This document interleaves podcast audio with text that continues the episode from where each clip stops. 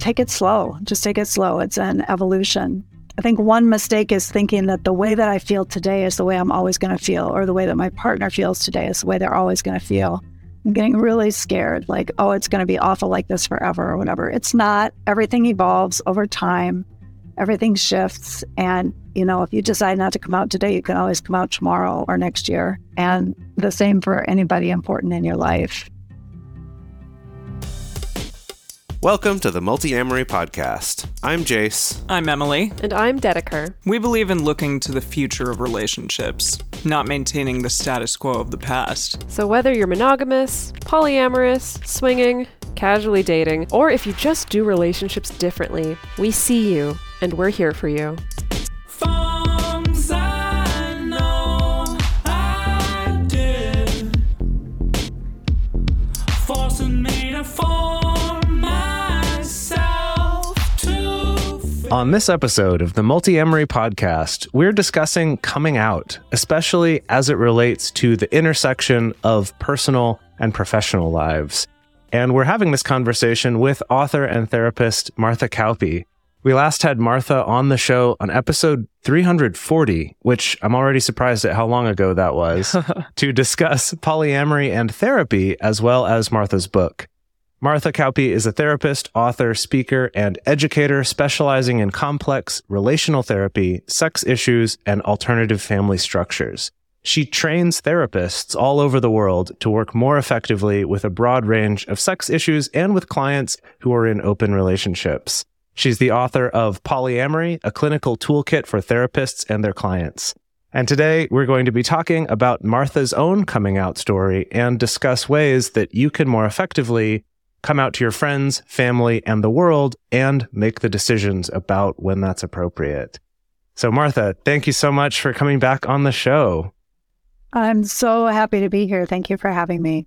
I just want to take a moment to gush a little bit that ever since we had you on the show, I've used your book so often since. Oh, wonderful. Then. Like, both in like referring it to other therapists and professionals, referring it to clients, like utilizing the particular tools and interventions. So I just wanted to right out the gate give like a preliminary and also secondary plug for your book to anyone out there listening who either works with clients who are non-monogamous, or if you yourself are non-monogamous and want some good tools, like really, really recommend your book. So thank you so much for putting it out into the world. How's the response been to your book in the past few years?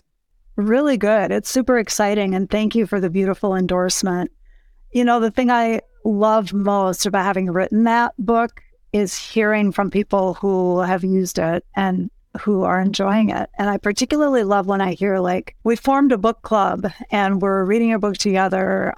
This, you know, a whole group of people in polyamorous relationships, or I'm using it as a supplement to my therapy. It's really supporting the work that I'm doing. Or there's an audiobook now. I'm listening to the audiobook, and I'm really just kind of mainlining this whole concept of differentiation of self and trying to get it into my bones. And this stuff makes me super happy. I mean, that's why would you write a book in the first place? Obviously, it's to help people. Mm-hmm. So it's really fun and exciting for me to get that feedback. Yeah, I just wanted to say in particular, I think one of the tools that I found resonates with people the most is the NRE plan, or like the how I plan to handle NRE exercise that you have, that I don't think I've seen anyone else out there creating or using something similar. And so that's been such a helpful thing for me to be able to give to clients and to use in my own life, to be totally honest.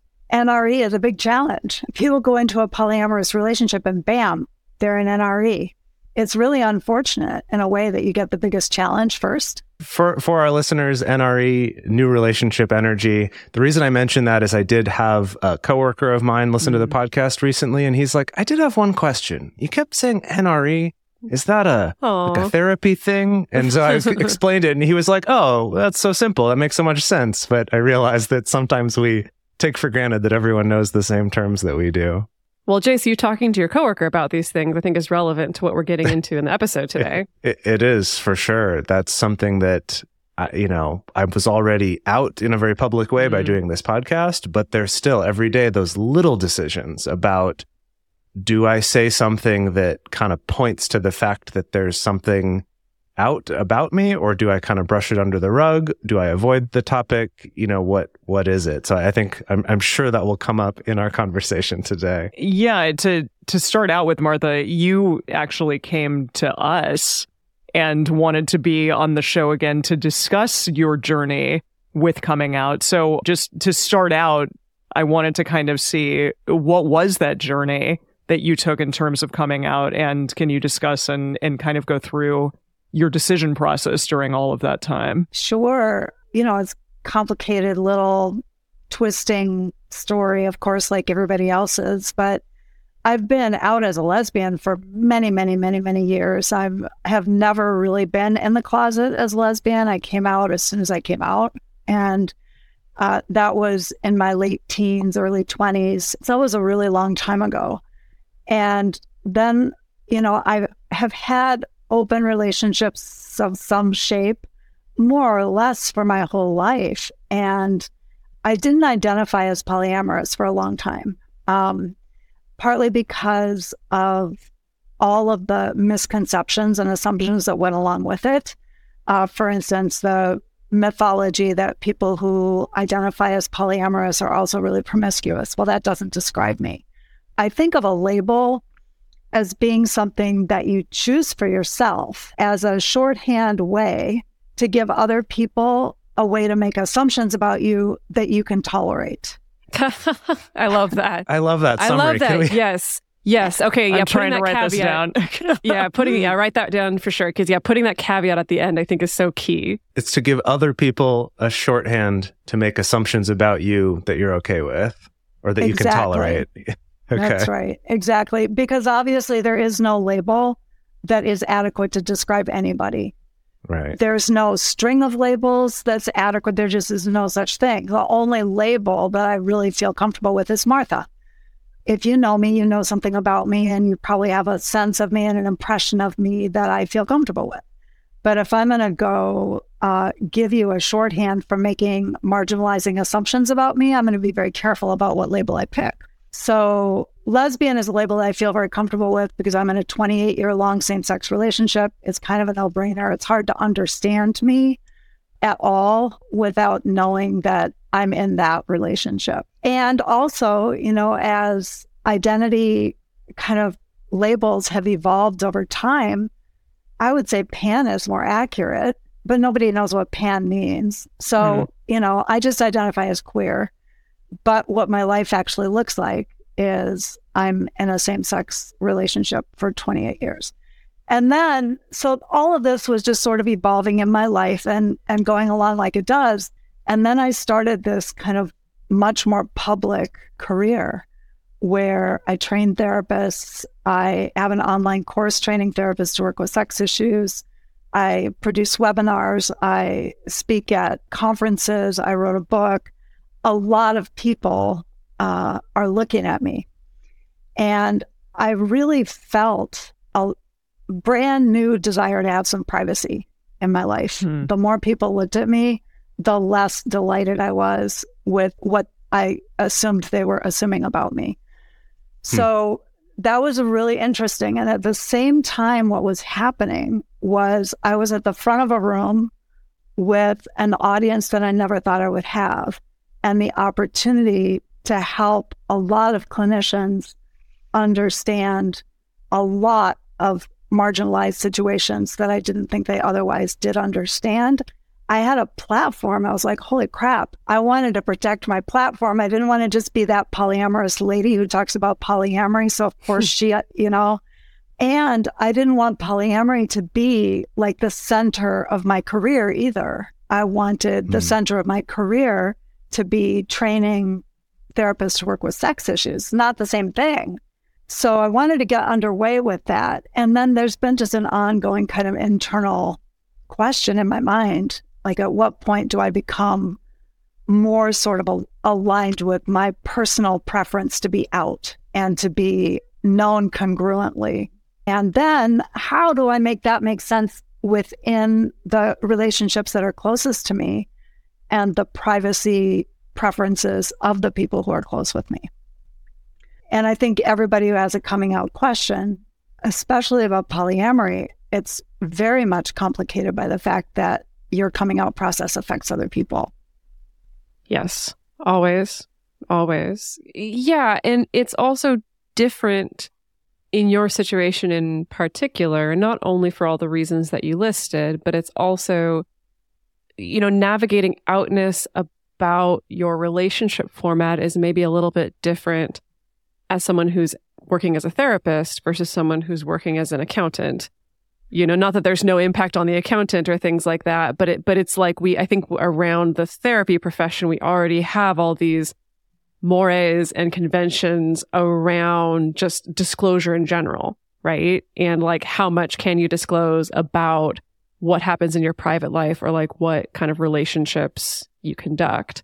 So I want to circle back to that a little bit later. You know, I think that whenever anyone is grappling with coming out, there's always reasons for and against, right? You know, so it sounds like for a long time, there were a lot of compelling reasons for you for keeping this private, the way that you want to angle yourself as a professional and the way that you want to be showing up in those particular spaces. For you, you know, you alluded to having this personal preference of being out. So I guess I'm kind of wondering about all your reasons for, you know, like what finally tipped the needle for you in deciding, no, this is something that I do want to do? Well, first of all, I think my career is at the point now where it would be hard to destroy it. Oh, that helps.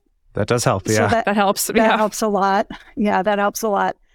But you know, what I love about teaching therapists, about working with polyamory, is when people feel comfortable telling me, I really have a problem with this. I can't understand it. A lot comes up for me about it. Help me understand it. And I like being somebody who can get on the inside of that and be beside somebody who's really grappling with it and help. And I am a little worried that by coming out myself, I might lose my opportunity to have people be that vulnerable with me. Sure. And so I think I've gotten to a point in my career where I have done enough of it that I'm willing to risk it, if that makes sense. Well, that's actually one of the other things that I wanted to ask about, was how that relationship with both clients, but also with other therapists, has changed. If you've been able to see that yet, like, has the impact been as big as you expected? Has it been different than you expected in terms of that way of, oh, I thought I could relate to you as an outsider, but now I'm having to relate to you as you're an insider and I'm an outsider. Have you noticed that change being as big as you thought it would be? I haven't had a chance to notice it yet. So I have two audiences to my work. One audience is therapists, and the other audience is people in polyamorous relationships and people in other kinds of relationships that they want help with their relationships. So like the public. And the people that I'm most interested in coming out to are the public. I'm most interested in, for instance, finding ways to help people in polyamorous relationships to strengthen their relationships. I'm working on that project right now. And I think it's really important to think through some of these issues. It's been an important part of my kind of trajectory about that, to really think through my own coming out issues before I really move into that sphere. It's less important to me to be out to the therapists because I think it's less relevant to the work that I do with them. So for instance, as a coach or a therapist, when I'm working with a client who is either queer or gay or polyamorous or in any kind of ENM or CNM relationship, almost always I come out to them. If I'm in group and it's marginalized group, I mostly come out to my clients because I think it's fair for them to know that I have some sort of shared understanding of a community, and also a risk, I think, of making assumptions about them based on similarities that I falsely perceive between us. Like, I think there's a flip side to how that bias works. So I think it's just fair to disclose. So I'm much more concerned about the congruence that I show to the public in that way, because when I'm training therapists, I'm very congruent about how I train therapists, and my personal life kind of isn't really part of it. Interestingly, what I have heard from therapists mostly at this point is, oh, well, we just assumed that. That was what I was going to ask, because, you know, the three of us doing this podcast and talking about the things that we've talked about, which generally has been polyamory for almost the last decade, people are going to have automatic assumptions about us, and generally that we're all polyamorous and that we're a triad, which is not true. I'm not polyamorous and we are not a triad, and yet generally that's where people go. So I was wondering, yes, you talk about these subjects, and so my mind would go to that a person would automatically assume she must be also inclusive and also in with this crowd, essentially, and polyamorous in some way. And has that been an issue, I guess, especially when you were not necessarily letting people know that in certain groups, like the therapist group that you were working with? Well, for the most part, one good thing about therapists is they're a little, maybe less likely to ask a question like that for no reason whatsoever.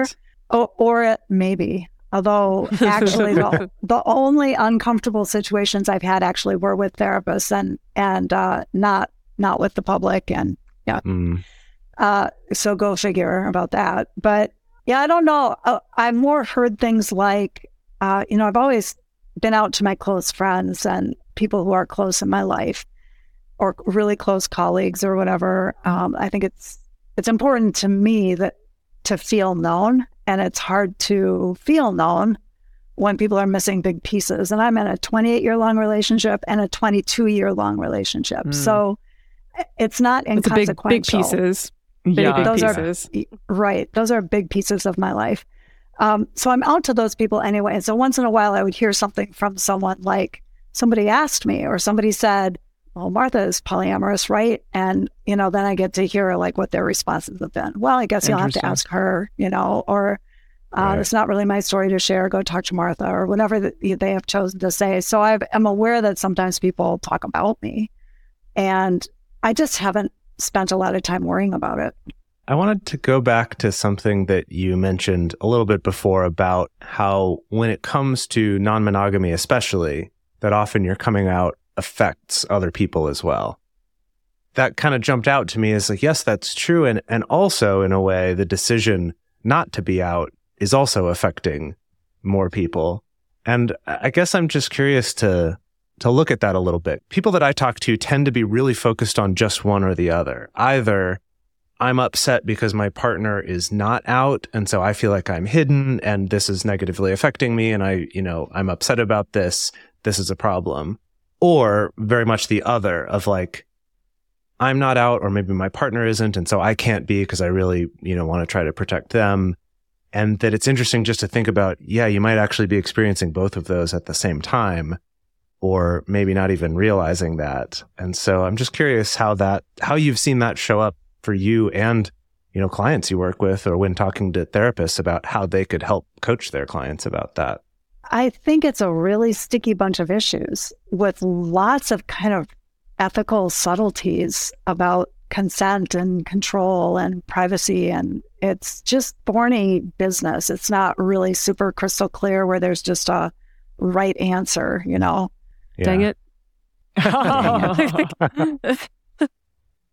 Exactly. What I tell therapists is never minimize the coming out process that your client might be struggling with. Don't assume that it's going to go easy. Don't assume there are going to be no negative consequences, because people lose family relationships, custody, jobs, all kinds of relationships get kind of thrown under the bus through the marginalization that goes along with being in an open relationship, which seriously sucks. And I think we've come a little ways, like most people don't get beat up anymore for coming out as a lesbian. So that's progress, because I have been harassed on the streets for walking down the street with a female partner in the past, and that hasn't happened for a couple of decades. And obviously it's different in different areas and with different people, and trans people are still really struggling. And it's tough. And I think liberal therapists and liberal people generally are at particular risk of saying, well, we've come so far and that really won't be a problem, right? Because we all value diversity. And the truth of the matter is we're not as good at it as we'd like to believe. Yeah, definitely hard agree on that one. I'm wondering, and I know that Of course, there's always going to be caveats because, like you said, it's always a sticky situation with many entwined, entangled areas of potential, things to think about and worry about. And it's going to depend on people's lives. But, do you think that there's a higher chances of a non-monogamous relationship working out if everyone kind of involved in the network is a similar level of outness? Or do you feel like people have pretty successfully navigated having very, very different levels of outness? And we all want a formula and a pat answer. I know that doesn't exist, but I don't know. It's something that I've been trying to evaluate also with the clients that I work with and thinking about my own anecdotal data set over several years of working with clients. And I'm just curious about what your impressions have been. I love that question. A big reason why I wrote that book was because in my own life and in my own relationships, a lot of the assumptions that we make about polyamory just are not true. Hmm. And I was like, you know what? I probably need to speak up at some point and say, actually, that's not what I'm seeing. And this is another one. I have one partner who's perfectly comfortable being out. I've got another partner who is not perfectly comfortable being out. And for a number of years, I was not comfortable being out. But generally speaking, it's more important to me to be out than it really is to either of my partners. So, we've got some long-standing relationships here that are standing the test of time despite some strong differences. Yeah. And so if you don't mind sharing from your personal experience, since, these have been really long-term relationships, what do you feel like have been the compromises that have had to be made or the sacrifices that have had to be made, in order to rectify the fact that this is all multiple people with very different opinions about how out one should be or not? It's funny because kind of outness has been the least of our challenges, I would say. Sure. We've had plenty of other things to grapple with, but outness is a challenge now a little bit as I start to feel like I want to come forward and speak up just because I am a pretty relational being. The way that I started that process was years ago, sitting down with my partners and saying, what do you want to do here? And how do you feel about my choice about this, to or not to, and what are the stakes? We've all been talking about it for easily 5 years. This is not the kind of thing that I come up with on my own and then, birth overnight and break the news over breakfast. That's not really how I roll. I think even that is a great takeaway for people to realize, like, this isn't just I just decided one day. I guess for some people it is, but I think it makes sense since there are other people affected by it, and it can, depending on your circumstance, maybe coming out's a trivial thing, but it could also be a really big thing with a lot of risk, and kind of evaluating that and realizing, yeah, you know what? Maybe it takes 5 years or 1 year or at least several months to really think about it rather than just getting fired up because I listened to a podcast episode about coming out. So I've got to do it right away. Yeah, there's definitely no, I've got to do it right away. I think this is sort of the issue of differentiation, which is a relational process.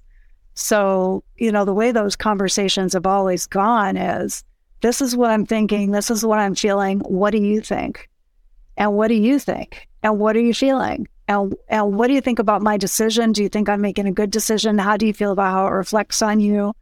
And, a conversation where we all get to know each other more deeply through that conversation. And then, I was in no rush, and I was in a very slowly unfolding process of growing a pretty big career. And so over time, just periodically, I would check in about it, like I would check in about any other big issue that affected all of us. This is where I'm at about this now. What do you think about it? How do you feel about it? What's going on about it? Do you think I'm making good decisions about this? What am I missing that's important to you? Yeah, as you're talking about that, I'm realizing that I think the scenarios where I've seen the most conflict and the most pain and the most heartache among people who have very different opinions about how out one should be, or they're at different places with outness, usually there isn't necessarily that sense of compromise. Usually it's a situation where one person is like, well, I can't be out, because of X, Y, and Z reason. And so I can't post about you on social media. We have to go have dates in the next town over so I don't run into anybody I know, and there isn't necessarily that sense of, let's talk about the impacts of this and let's try to make this intentional. let's try to take an inventory of like, what are the actual risk factors here, and like try to collaborate on this. So I guess that what I'm hearing is there's something about bringing that spirit to it, and always that balance of like having good, compassionate, protective boundaries, but not being overly rigid, I suppose. Well, and you don't always get your way. Yeah. Dang it. I hate that about life, but you know, every single damn day, there's something I don't get my way about. So there has to be a certain amount of just internal balance about the whole thing, because I have both of those partners. I have the one that's like, sure, I'm happy to be out. Joanne's like, talk about me, name me, I don't care, no problem. And my other partner's like, we can't go on a date, you know? Hmm. So I get it. There's practically no issue around polyamory that I haven't been in, both sides of it at one time or another, which really helps give you a little perspective about it all. And probably like makes you a better therapist. I think it's an occupational hazard of being non-monogamous over a certain period of time. There's always going to be a turnabout where you're going to end up on both sides or all multiple sides of a situation. Yeah, that's one of the fun things about it as a therapist. It's like, well, you can be all dug in about that right now, but I think it's going to kick you sooner or later because you'll be on the other side of it. So it's an inconvenient truth that the person who says, I don't feel safe, wins. I mean, they get their way, or you don't have consent, right? So that's just the way it is. But it doesn't have to be the end of the discussion. So it can be, what helps you feel safe? Under what circumstances would you feel safe? What could I do to help you feel safe? Is there any wiggle room in this? Where could we go? What would make sense to you? Because it's usually not just a brick wall. If you can lean in with some curiosity and actually find out what's going on for that person who's feeling so unsafe. And I'm also going to extrapolate that that feeling of a lack of safety or lack of security, I imagine, you know, is not just something that can come from the person who, you know, maybe doesn't feel safe enough to be totally out, but can also come from the person who feels like hidden, for instance, right? Mm-hmm. That can feel like, I don't feel secure in this relationship because I feel like I'm being hidden. And it sounds like it's just important for there to not be brick walls between us in negotiating and navigating those things. Yes, and there's a question there, I think. It's a fine line between the experience of hiding, I am hiding, or you are hiding me. And I have control over whether I'm hiding. I don't have control over what you're doing. And I'm not sure I should have. So I think there's just an uncomfortable truth there about consent. If you don't want to disclose this aspect of yourself, I have kind of got no right to ask you to, but also maybe you don't have a right to ask me not to disclose what my life looks like to the people that are important to me and to the world. Does that make sense? What do you think about that? Yeah, I think that's when it gets into, like you were saying, of we don't always get our way. And I do think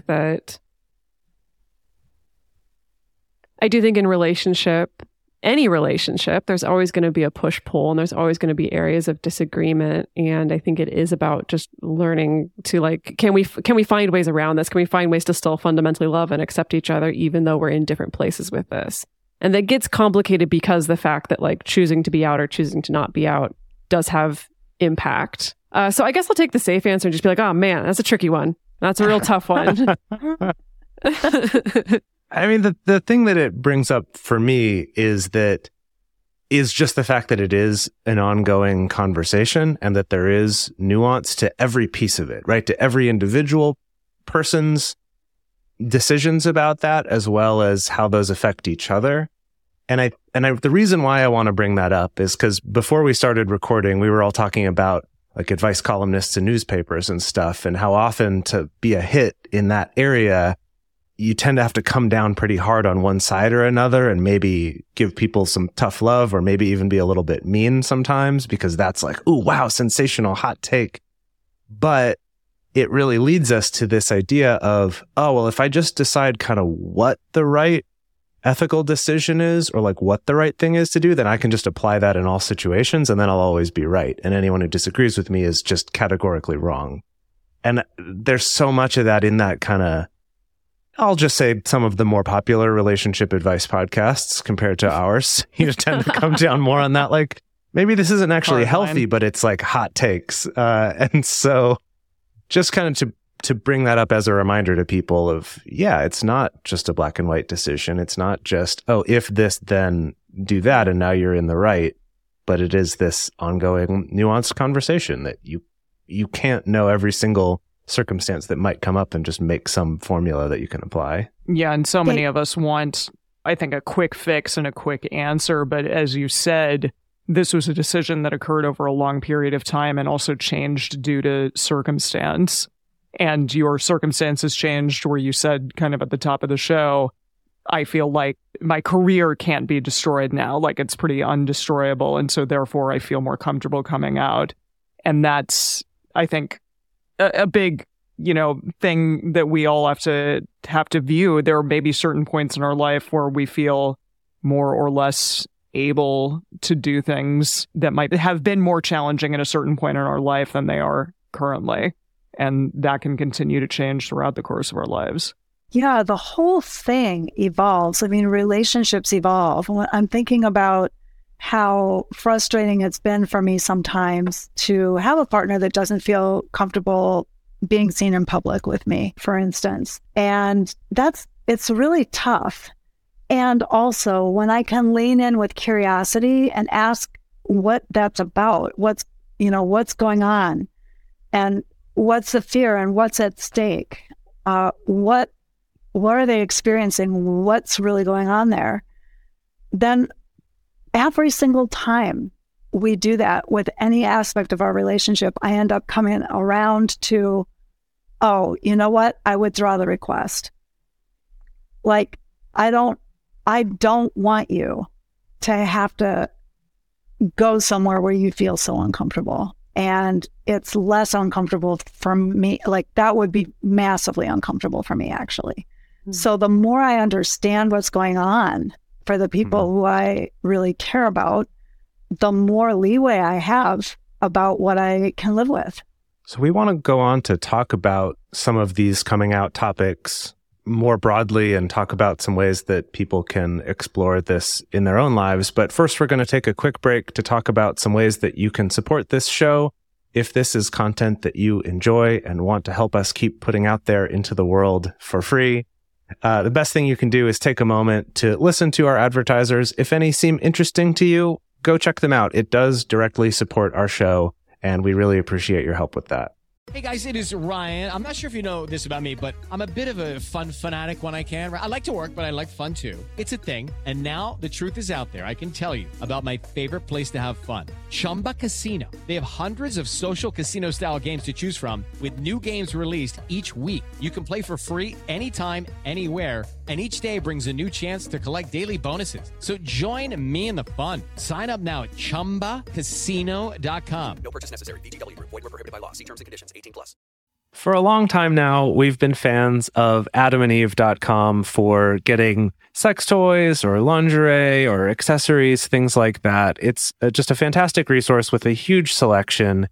And now, not only do we have a fantastic offer, but we also have a promo code that will work on AdamMail.com and EvesToys.com, which are their sites specifically for LGBTQ audiences. And our code is fantastic. It's 50% off of almost any item in the store and free discreet shipping when you use our code MULTI. Yes, we love AdamandEve.com and have for years. They are our oldest and longest sponsor, and they just keep on giving great gifts to us and to our listeners. You can bring more pleasure and satisfaction into your bedroom by going to adamandeve.com, adammail.com, or evestoys.com and select any one item. It can be, an adventurous new toy or anything you desire, something fun, something sexy, whatever sounds good. So just enter offer code MULTI at checkout and you'll get 50% off almost any item plus free shipping. That's MULTI, MULTI, at adamandeve.com, adammail.com, or evestoys.com.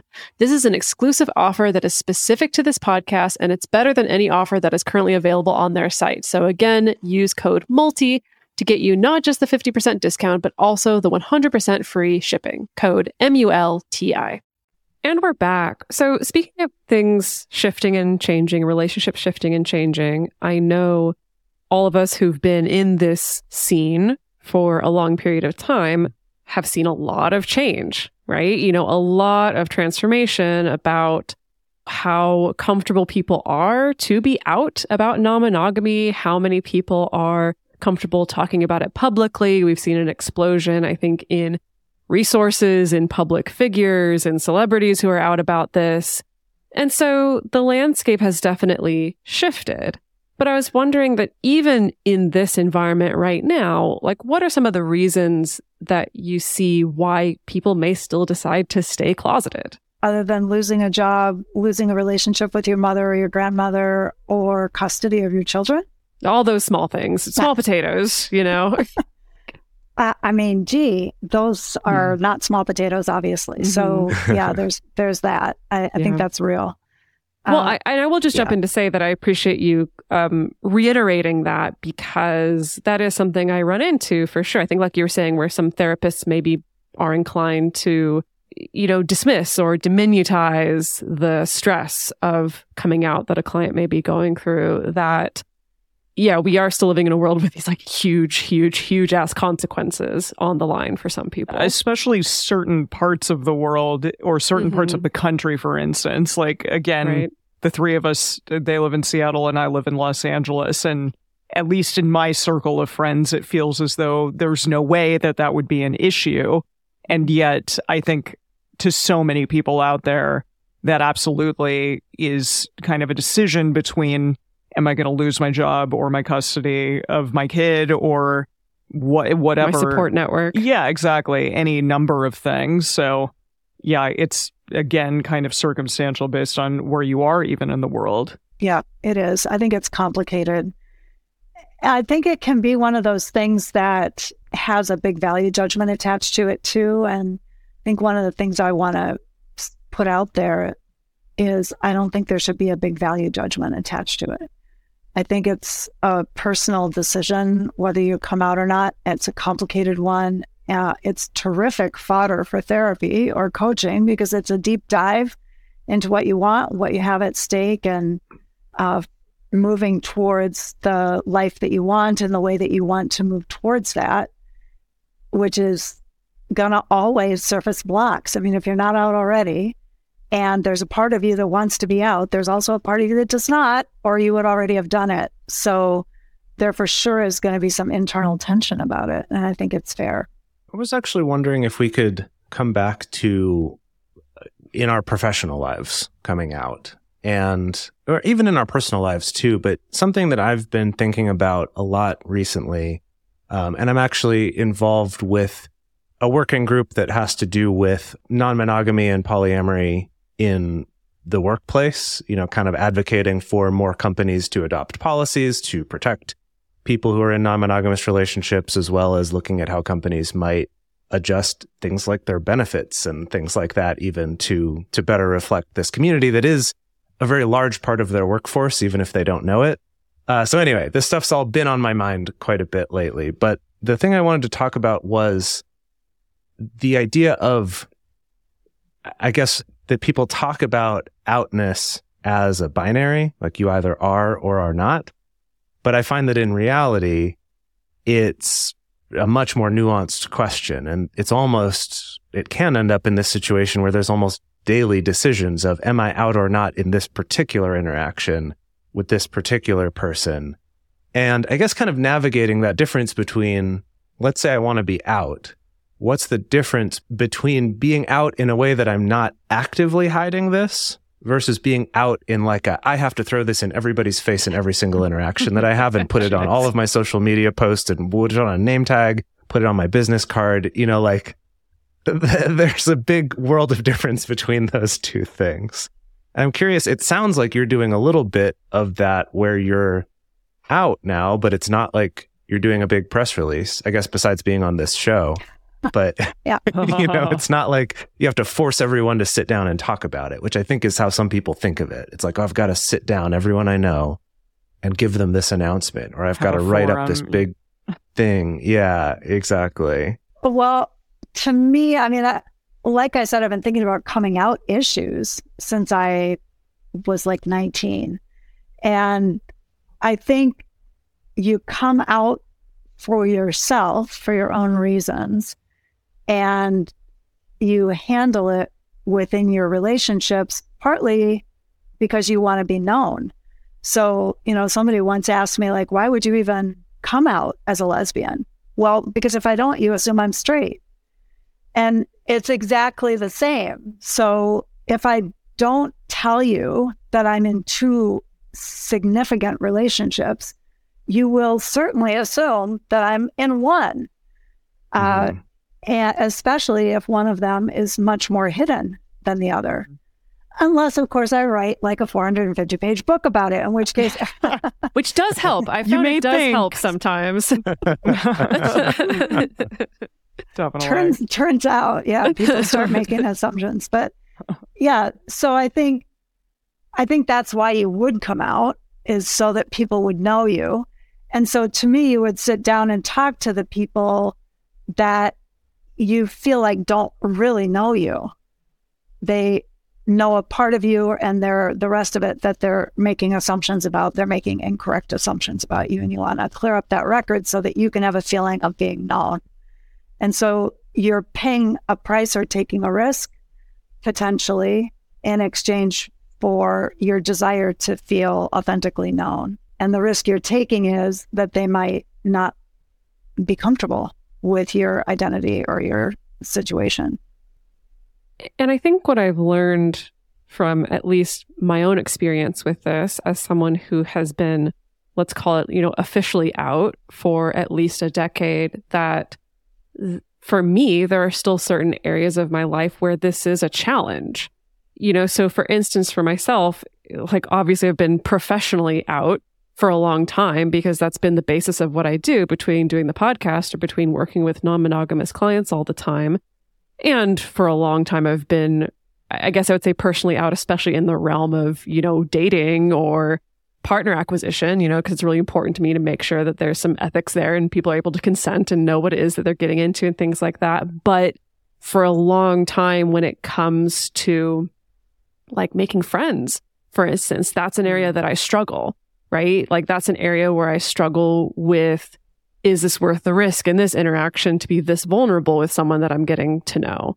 You know, is it worth the risk to, you know, is it worth the risk of the fact that I may end up in a 3-hour conversation now with this person where maybe they won't respond very well? So I think for myself, when it comes to specifically friends, it's this weird in-between area for me that I still struggle with. And I'm curious about hearing from the rest of you if you feel like that has matched your own experiences of like, certain areas of life, it feels easier to step into this, and other areas, it feels a little bit harder. Or maybe that's just me. Interesting. I don't know. Yeah, I feel like it comes up in what I've been a part of in my life in terms of polyamory, and then also the podcast in general. It does tend to start coming up as I've gotten to know someone a little bit more. There is a certain level of I'm not going to just disclose that immediately.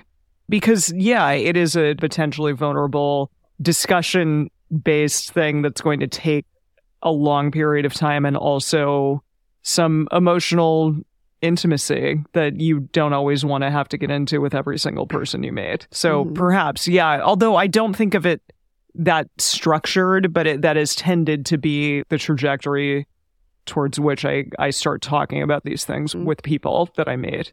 I would say for me, and again, this has been on my mind a lot lately, but for me, it's all in professional circumstances. And maybe because I put all my mental effort there, when it comes to friends, I'm like, nope, this has to be something that I can come out with and talk to you about, or else this is not worth it to me. Sure. Because I've got enough friendly social interactions through work where I do feel like I need to be much more guarded and keep more of myself private, and maybe even always walk that line of how much do I let them assume all the typical stuff they're going to assume about me? And is that worth even having that conversation? Or is it better to just have that not get in the way? I think that the thing that's really shown up for me is that since being publicly out because of the podcast, so that any person could within 2 seconds of Googling me, know all of that about me, right? Like there's no even pretense of that being secret from anyone who even tries to look about anything about me. That as a result of that, I've found that I tend to be much more withdrawn about my personal life with coworkers and much less open to any kind of fun, flirty, or sexual conversation, which is like sexual harassment's a big thing and there's rules against that, but it is also a normal part of conversation amongst coworkers, especially who are close, who have a little bit of that. You know, we acknowledge those things and joke about them. And I find that I've, as a way of protecting myself, have instead withdrawn in that area since I can't really withdraw in my outness about polyamory, if that makes sense. Like for me, that's part of the risk evaluation I've had to make. So it's like, do you feel it's like in the work sphere needing to be extra super normative? In the work sphere, almost like really needing to lean into, I am basically entirely asexual and aromantic, and this is not a thing I think about or talk to you about or have any cares about at all, because I'm out as being polyamorous and bisexual and like all these things. It's right? All over. Yeah. Right. Okay. So it's more that. So you don't want anyone to because like you shared with me recently that like you posted about our book on LinkedIn, which is fantastic, right? On your LinkedIn, which very scary for me. Right. Which was very scary for me to do. Which you've built out to be not a LinkedIn that's about being a non-monogamy podcaster. It's about your whole other career. And I do mention the podcast on there, but I lead with my other career. Yeah. But with the idea, you don't want anyone to be like, oh, Jace is this bisexual polyamorous guy and not wanting any... Now I think he's hitting on me, right? That's what I don't want. Mm-hmm. That actually sounds really similar to my kind of issue, although mine's not about sex, about like how vulnerable are people going to be willing to be with me if they think that everything that I do and teach is pushing at a personal agenda. Yeah. Right. And when the truth of the matter is, I have no personal agenda about it. Like it's fine by me if you are or are not monogamous or polyamorous, whatever. I really do work for people to be congruent within themselves. Yeah, I think that's something I've had to work with and also sometimes struggle with in my own practice, because the reality is that like a big portion of my practice, a surprising percentage of my practice, is in working with people who are not interested in non-monogamy, or sometimes in helping people know that they're not non-monogamous and they shouldn't be coerced by a partner into non-monogamy, you know?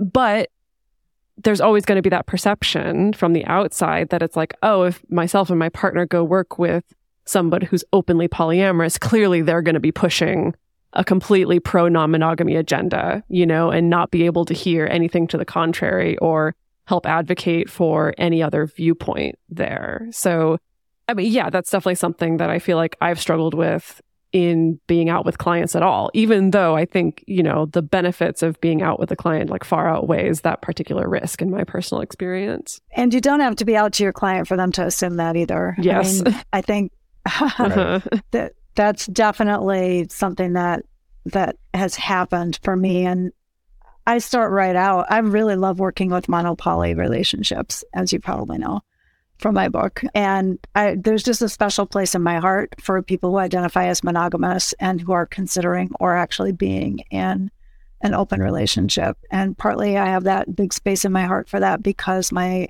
partner Joanne is one of them. Mm-hmm. And she's a very happy mono. And if she wanted to go have another relationship, she could, but it's just kind of not the way she rolls. I know for sure that it can work. I know for sure it can work in the long run. And I really love working for those people.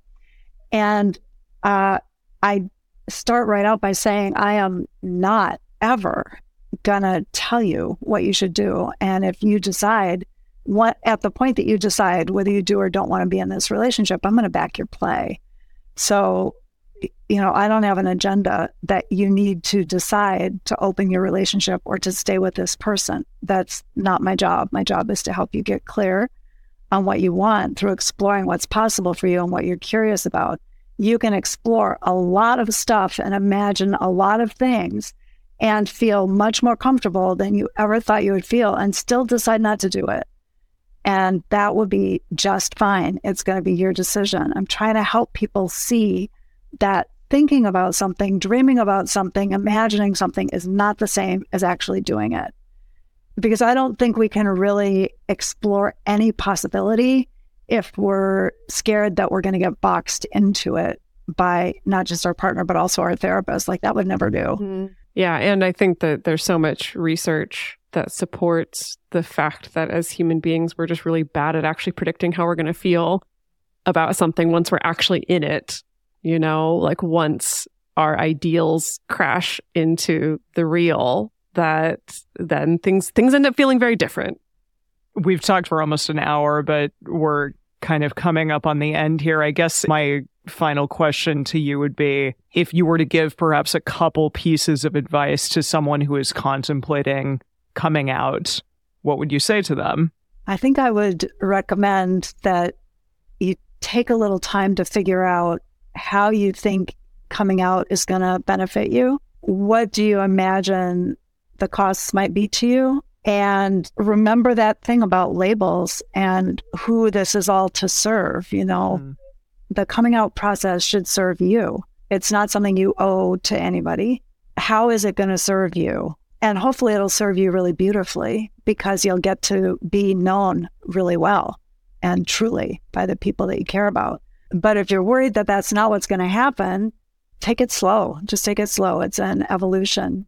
I think one mistake is thinking that the way that I feel today is the way I'm always going to feel, or the way that my partner feels today is the way they're always going to feel. I'm getting really scared, like, oh, it's going to be awful like this forever or whatever. It's not. Everything evolves over time. Everything shifts. And, you know, if you decide not to come out today, you can always come out tomorrow or next year. And the same for anybody important in your life. Yeah. I think in general that advice is really good. One of just remembering that what you're feeling right now is not necessarily how you're going to feel forever. In fact, is almost guaranteed that it is not how you're going to feel forever, both on the micro scale and on the macro scale, right? These things change over time. We change as humans. And then also that idea that you don't have to do it right now. You know, we often cheekily say on this show things like, don't sign anything in the first year, to kind of emphasize this idea that, yes, you're very excited about this relationship right now, but if it's really as good as you think it is, waiting a year isn't going to hurt that. And I think the idea too with coming out, it's like, if there's a part of me that's scared, this is still going to be just as great a year from now, or whenever I decide to do it. You know, that said, don't drag your feet indefinitely if it is something you do want to do. But I think that's just such a valuable lesson to, I feel like we so often feel like, I have this thought in my head, I've got to rush to do it right now, instead of just saying, you know what, I can take my time. I can also do it gradually. It doesn't have to be a big press release. Absolutely. I think that's such a valuable takeaway. So thank you for sharing that. I think it's also good to get some advisory help. Mm-hmm. Ask the people who are closest in your life. They may have a perception like, oh, I think your mom will be fine with it, or oh, I don't think your mom's going to be fine with it at all. And, you know, they know you and they know your family. That's your advisory staff. I think it's a good idea to get some reflection from other people. Martha, can you tell our listeners where they can find more of you and your work, get your book, all those things? Absolutely. My website is instituteforrelationalintimacy.com. I know it's a mouthful. You can just Google Martha Kauppi and you'll find me in like 100 different ways. My book is on Amazon and everywhere else as well. And there's an Audible version as well. Polyamory, a clinical toolkit for therapists and their clients, with 25 big old worksheets for your self-help project. Awesome. I am working on putting together a coaching program for people in polyamorous relationships to give a little support to the therapists and the coaches by kind of helping people create a good, solid skill set for workable polyamory so that they can continue their more depthful projects with the people that they have ongoing relationships with therapeutically or in terms of a coaching relationship. That's on my mind a lot. And I'm really interested in helping the therapists do a better job and feel more confident so that the clients can have better functioning polyamorous relationships, and then helping the coaching clients themselves. Because I definitely can't see them all as a coach. I can't see like hardly any of them. as a coach. Mm-hmm. I'm just one girl with a lot of projects.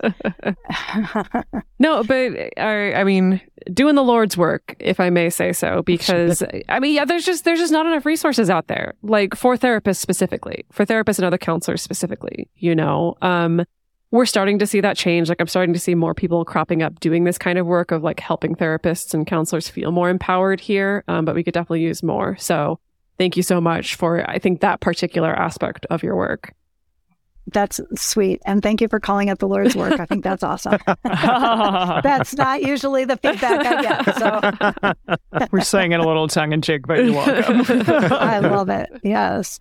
All righty, everyone. Well, thank you so much. We have a question for all of you this week that'll be on our social media and Instagram posts. And that is, what is your coming out story? If you are still in the closet, do you think that you will ever come out? The best place to share your thoughts with other listeners on this episode is on the episode discussion channel in our Discord server, or you can post in our private Facebook group. You can get access to these groups and join our exclusive community by going to patreon.com/multiamory. In addition, you can share with us publicly on Twitter, Facebook, or Instagram. Multiamory is created and produced by Jase Lindgren, Dedeker Winston, and me, Emily Matlack. Our production assistants are Rachel Shennewerk and Carson Collins. Our theme song is Forms I Know I Did by Josh and Anand from the Fractal Cave EP. The full transcript is available on this episode's page on multiamory.com.